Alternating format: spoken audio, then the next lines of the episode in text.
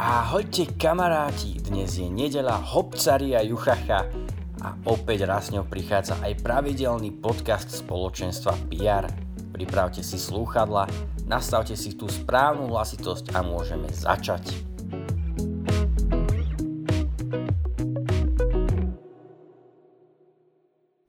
Minulý podcast bol celkom nežný, keďže sme sa zhovárali s dvoma žienkami. Dnes však pridáme drive pretože tu budú dvaja muži. Prvým z nich je Radovan Bezák. Rado je manžel, otec, chválový hudobník, freelancer a spolu sa budeme rozprávať o tom, čo život prináša. Radovan, ahoj. Čau Peťo. Ako sa máš? Som unavený a chorý. Ty si naozaj veľmi zaujímavý človek. Robíš veľa vecí, robíš ich veľmi dobre. Kým si, keď sa nikto nevidí? Myslím, že som asi ako každý človekom, ktorý hľadá cestu, ktorý hľadá cestu k Bohu a na tej ceste možno tak trocha aj seba. Sa musíš asi opýtať mojej manželky.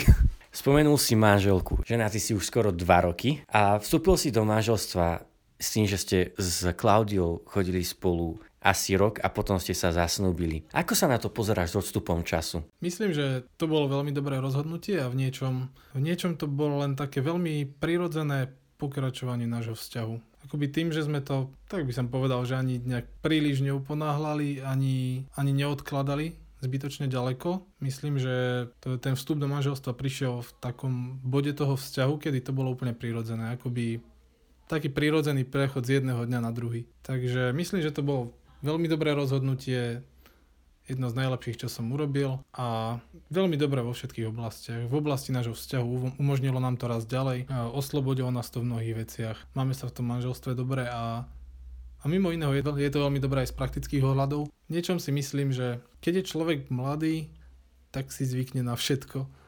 E, napríklad si pomerne ľahko zvykne aj na ďalšieho človeka, ktorý s vami zdieľa byt, kuchyňu na celý život Takže myslím, že z takéhoto osobného pohľadu je jednoduchšie ísť do manželstva ako mladší. Možno práve preto, že keď už je človek tak viac zabehnutý vo svojich kolejach, tak niekedy potom taký vstup, taká veľká, taká radikálna zmena, ako začať zdieľať všetko s druhým človekom, je niekedy také vykolajenie. A ako bralo túto zmenu vaše okolie? tak si celkom vtipne spomínam na, na reakciu mojej mamky. Asi hlavne, keď sme jej povedali, keď sme sa zasnubili, všetko v pohode, bola, bola veľmi rada a keď sme jej potom oznámili termín svadby, ktorý bol už o pár mesiacov, tak vtipne na mňa pozerala. Možno som nemal až tak e, čas sledovať, ako na to reaguje okolie, v tom, ako sa to potom pomerne rýchlo zomlelo, pretože svadbu sme mali, myslím, do, do 4 mesiacov od zásnub. Takže to bolo taký celkom rýchly sled. V súčasnosti si už aj otcom. Čo všetko v tebe zmenilo otcovstvo? To je ťažká otázka. Zmenilo sa veľmi veľa vecí a naozaj na to, aby som vedel na túto otázku, tak dobre a rozumne odpovedať, ešte potrebujem dozrievať v týchto, v týchto veciach, v týchto pohľadoch. Veľa vecí je ťažkých, veľa vecí je veľmi pekných. Curry Asbury z Battle Music, ktorý napísal pieseň Reckless Love, hovoril o tom, že keď sa mu narodil syn, tak mu to kompletne zmenilo pohľad na Boha Otca. Vnímaš niečo takéto aj na sebe? Asi by som sa potreboval na to pozrieť s väčším odstupom. Vidím niektoré veci, ako sa zmenili, ako sa aj proste napríklad mení môj vzťah s mojim synom postupom času, ale neviem, či som ešte si celkom tieto veci tak dokázal projektovať na Boha Otca. Asi som si to ešte celkom nepospájal týmto spôsobom. V určitom zmysle slova si išiel strašne proti trendu, ktorý udáva svet pri vstupe do manželstva. Že si vstúpil do manželstva veľmi mladý, pričom trend je taký, že ľudia nad 30 rokov vstupujú do manželstva alebo niekde okolo 30 vstupujú do manželstva. Avšak robíš niečo, čo je veľmi moderné v súčasnosti a to je freelancing alebo práca na voľnej nohe. Čo ti táto práca prináša? Za tú možnosť e, som veľmi vďačný, že, že môžem takto pracovať. Prináša mi to tú možnosť e, toho, že mám flexibilný pracovný čas, to znamená, môžem si svoj čas zadeliť tak, ako mi vyhovuje a že mám flexibilné takisto aj miesto, kde môžem pracovať a teda využívam to väčšinou tak, že pracujem z domu, čo teda momentálne myslím, že je veľmi veľkým požehnaním pre moju rodinu, že môžem tráviť so svojou manželkou, so svojím synom veľmi veľa času a že som k dispozícii, keď ma potrebujú. Že možno mám také požehnanie práve na budovanie vzťahu aj s mojim synom, s ktorým mnohí mnohí otcovia, ktorí povedzme, že odchádzajú za prácou na dlhší čas, ktorí s tým majú veľký problém, tak toto je teda pre mňa veľmi veľké požehnanie, že môžem aj s manželkou, aj so synom tráviť veľa času a pomôcť a možno teda aj im tak trocha uľahčiť fungovanie. Čo je pre teba najkrajšou alebo najlepšou vecou v rodinnom živote?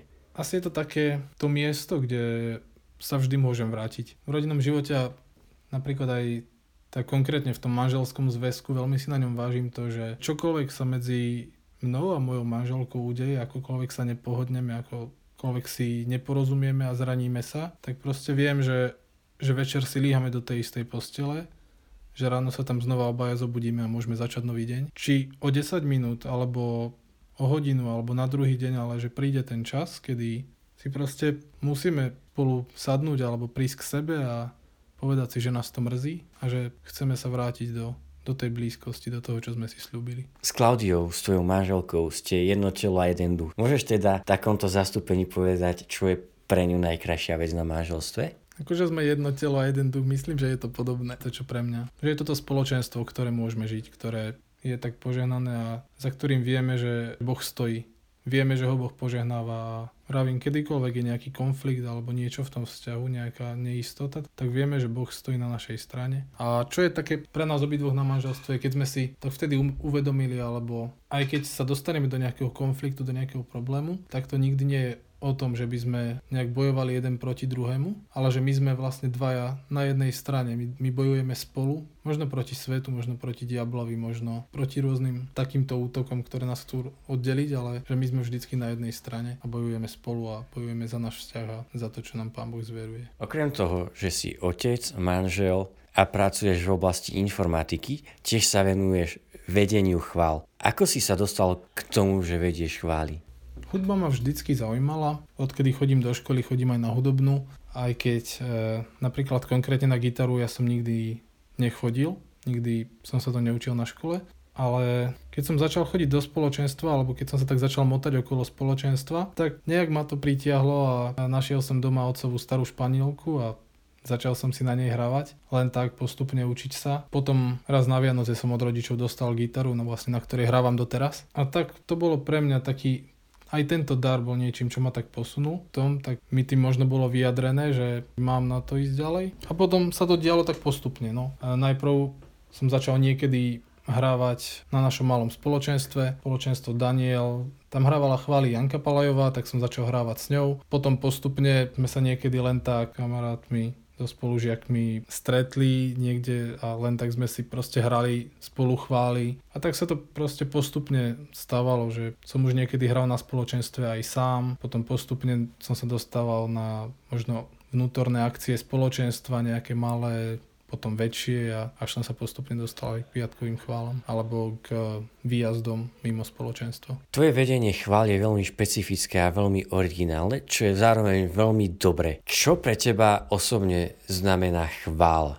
Pre mňa chvála, ani neviem, či je to celkom to, na čo sa pýtaš, ale chvála je pre mňa ten postoj srdca, v ktorom sa spoliehaš na dobrého Boha, v ktorom Boha nechávaš byť tým, kým chce byť pre teba a možno aj tá modlitba chvál alebo tá chválová hudba je len jedným z takých spôsobov vyjadrenia tejto chvály. Ale akoby tá skutočná chvála aj začína v našom srdci a možno každý ju vyjadruje nejak inak.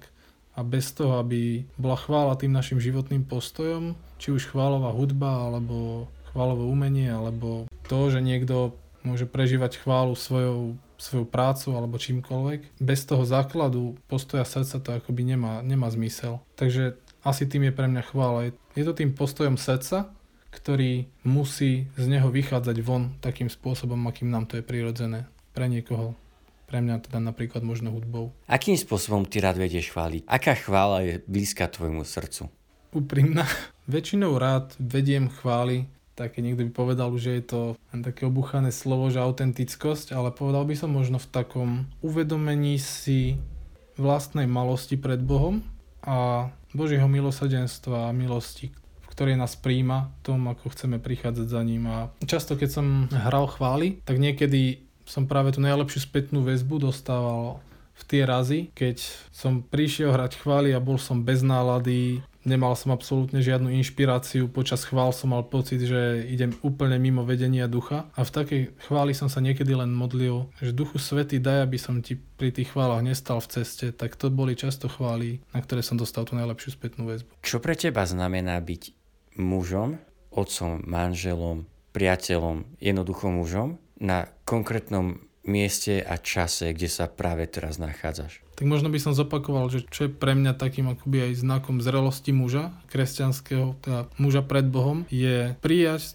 tú vlastnú slabosť a nechať ju preniknúť silou Boha silou a veľkosťou Boha. To je podľa mňa jedným zo základných predpokladov, ako môže veriaci muž byť dobrým a zrelým mužom, je nechávať svoju malosť a svoju slabosť naplňať a premieňať veľkým a mocným Bohom. A čo to v takej praxi potom znamená, ale akoby to sú všetko už len naozaj prejavy tej Božej sily v nás, je napríklad vernosť, či už v tom manželstve, v odcovstve, v priateľstve, vlastne v každej z tých oblastí, ktoré si spomínal. Že vernosť alebo nerobiť kompromisy s Bohom, s Ježišom a také pevné státie na viere, na tom, že, že môžem ísť kamkoľvek ma Boh volá, že dôverujem Bohu, že tam, kam ma volá, je dobré miesto a znova sa budem opakovať, vedieť, že tam, kam ma Boh volá, kam ma povoláva, môžem ísť a stať tam nie preto, akým som ja veľkým mužom, ale aký veľký je Boh vo mne.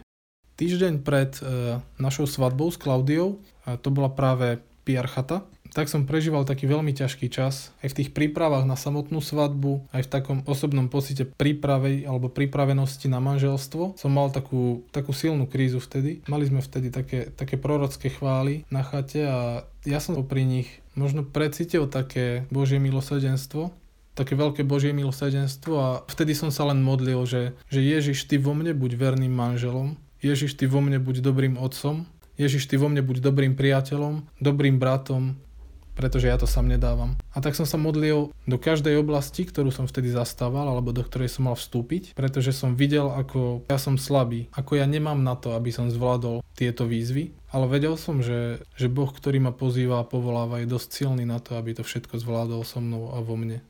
Aby ma premienal na svoj obraz, aby som naozaj mohol vstúpiť do, do tých jeho víziev, do jeho pozvaní. Keby si mal odkázať jednu vec mužom alebo chlapcom z nášho spoločenstva, aká vec by to bola? Rozprávajte sa s Bohom o svojich prioritách, nechajte ho usporiadať ich a potom sa ich držte. Odovzdávajte veci Bohu a dôverujte mu. A nerobte kompromisy vo veciach, ktoré sú vyššie vo vašich prioritách, kvôli veciam, ktoré vám možno tlačí svet, ale vy sami ich nepovažujete za také dôležité. Radovan, veľká vďaka. Zdá sa, že téma modlitby je nevyčerpateľná a stále aktuálna, pretože aj Aďo Vrcel nám ponúkne vyučovanie s touto témou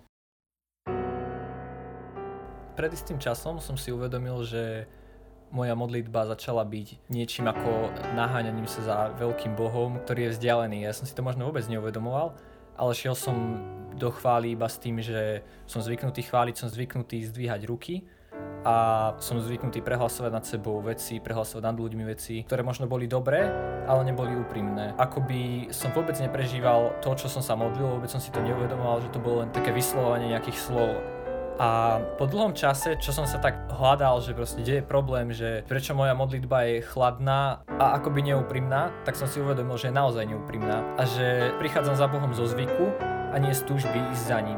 V tom som si začal uvedomovať, že vlastne hudba, ktorú počúvam, ľudia, ktorých sledujem, rôzni interpreti a kresťanskí lídry, spomínajú presne toto, že by sme sa mali obrátiť v svojej modlitbe a začať sa modliť úprimne, začať hľadať Boha v pravde a nie len v tom, čo sme zvyknutí. Často začali spochybňovať toho fejkového Boha, ktorého si vytvorili. Boha, ktorý je iba veľký a ktoré musia zdať tú chválu, proste preto, že to začali už niekedy predtým robiť a pretože by to mali robiť. Ako keby úplne stratili taký pojem, že, že Boh je láska v sebe alebo že Boh dáva svoje milosrdenstvo nám a že milosrdenstvo je niečo, čo si nezaslúžia alebo čo si nezaslúžili a že, že v tomto je vlastne krása vzťahu s Bohom. A tak by som vás len chcel povzbudiť, že ak prežívate možno čas, kedy sa cítite, že vaša modlitba je ako keby taká prázdna, že sú to prázdne slova, tak vás naozaj tak vyzývam, že poďte pred Boha kľudne na ňo kričte, volajte, proste čo cítite.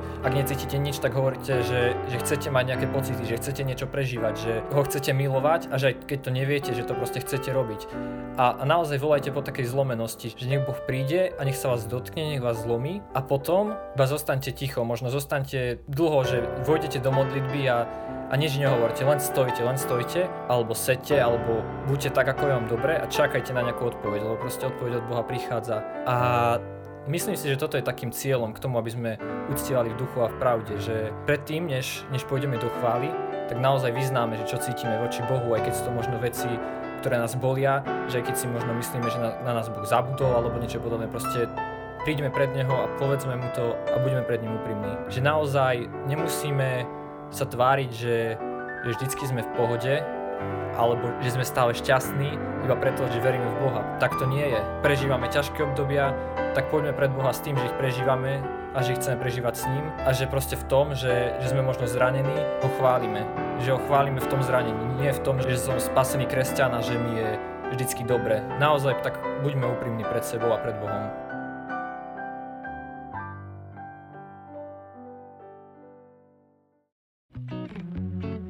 Kamaráti, dnešný podcast sa končí, avšak čo nás čaká a čo neminie? Zdá sa, že budúci týždeň bude nabombovaný udalosťami.